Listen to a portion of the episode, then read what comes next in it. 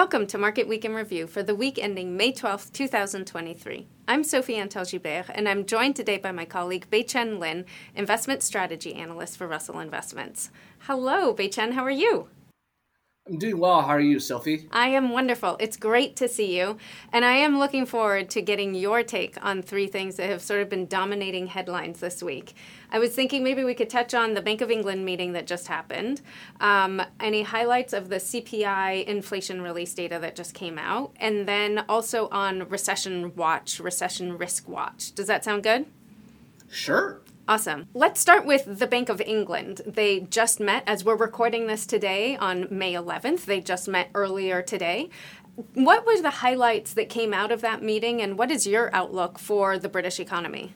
Sure. So the Bank of England voted in a 7 2 decision to raise their interest rates by 25 basis points. So we're moving past those days of 50, 75 basis point hikes. We're now down to 25 basis point rate hikes.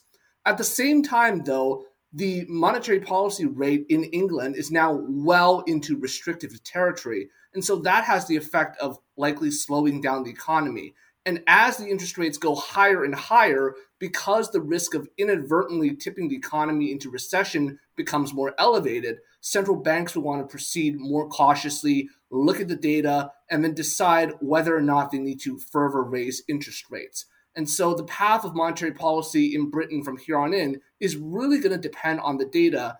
And this data is hard to forecast. So in today's monetary policy decision, the Bank of England referenced that their new revised economic outlook for the British economy was significantly stronger than their expectations back in February, although they're still expecting a subdued economic growth by historical standards. So that just shows you how tough the Bank of England's job is and how tough the job it is of central bankers across the world because they have to make policy decisions based on the data. But at the same time, a lot of this data comes out with a lag, and their monetary policy actions act with a lag.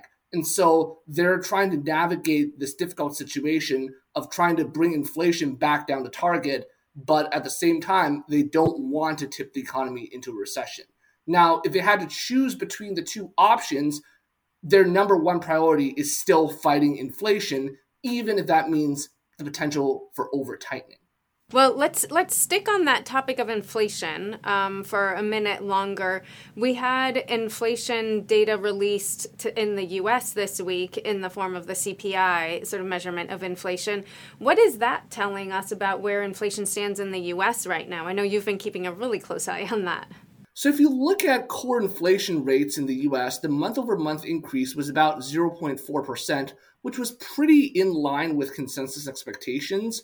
Where it gets interesting is if you look at the decomposition. So this month, we actually saw a bit of a pickup in durable goods inflation, most of that related to used car prices reaccelerating month over month.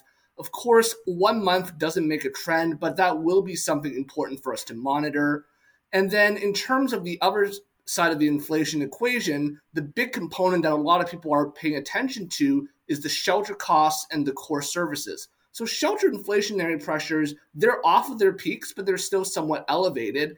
And wage sensitive sectors, so if we look at core services excluding medical, shelter, and transportation, those sectors are actually showing a little bit stickier inflation and they show a bit of a reacceleration of inflationary pressures on a month over month basis.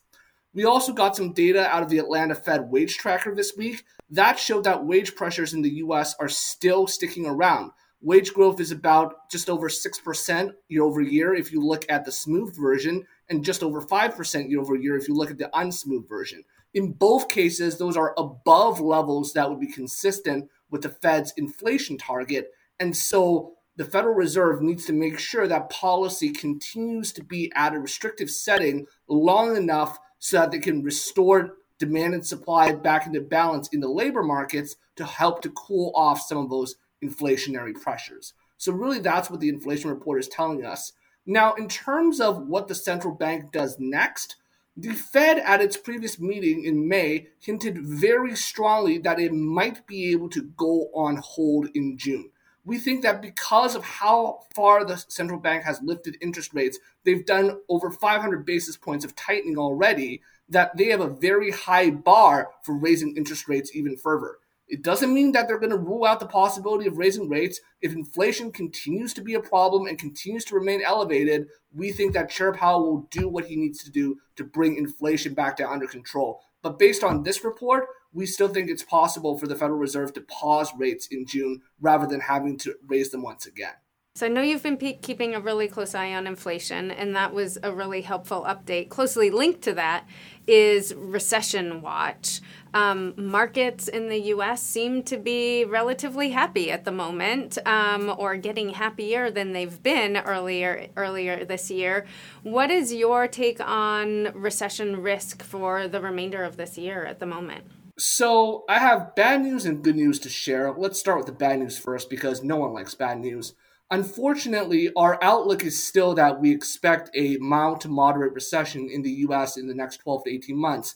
And I know it's hard to think about a potential recession with the S&P as elevated as it is, but one of the things I like to remind viewers is is that when you think about a plane making an approach to the airport, that approach really depends on the type of airport it's at. Sometimes it's a steep approach, sometimes it's a shallow approach, but eventually, as that plane comes into the airport, you will see its speed slow down, you will see the plane lose altitude. Similarly, if you look at some of the leading economic indicators in the US, you're already seeing ISM manufacturing slowing down. You're already seeing temporary help employment peaking, and that generally tends to lead broader changes in the overall labor market. So there are signs pointing to a likely slowdown in the US economy. But the good news is that because of the healthy position that consumers are in, because their debt levels are for the most part still manageable, and because businesses, consumers, and regulators have learned for the most part the lessons from the 2008 financial crisis, they know not to repeat those same mistakes. We think that that will help keep the recession on the mild to moderate side. So we would advise investors that this is the time to stay disciplined. We think that it's important to stick to your strategic beliefs. And for any investors who want additional information, we will be releasing our May economic update very shortly. So please keep an eye out for that. Terrific. Well, thanks. That's all we have time for today, Bei Chen. But thank you so much for your insights. And it sounds like you'll be publishing some more insights very soon on the russellinvestments.com website and specifically on the blog as well. So, for those of us who might want to pick up the thread here and hear more from Bei Chen and from his colleagues in the strategist team before maybe even next week, um, definitely go ahead and check out on russellinvestments.com. And otherwise, we'll see you again here very soon. Thank you.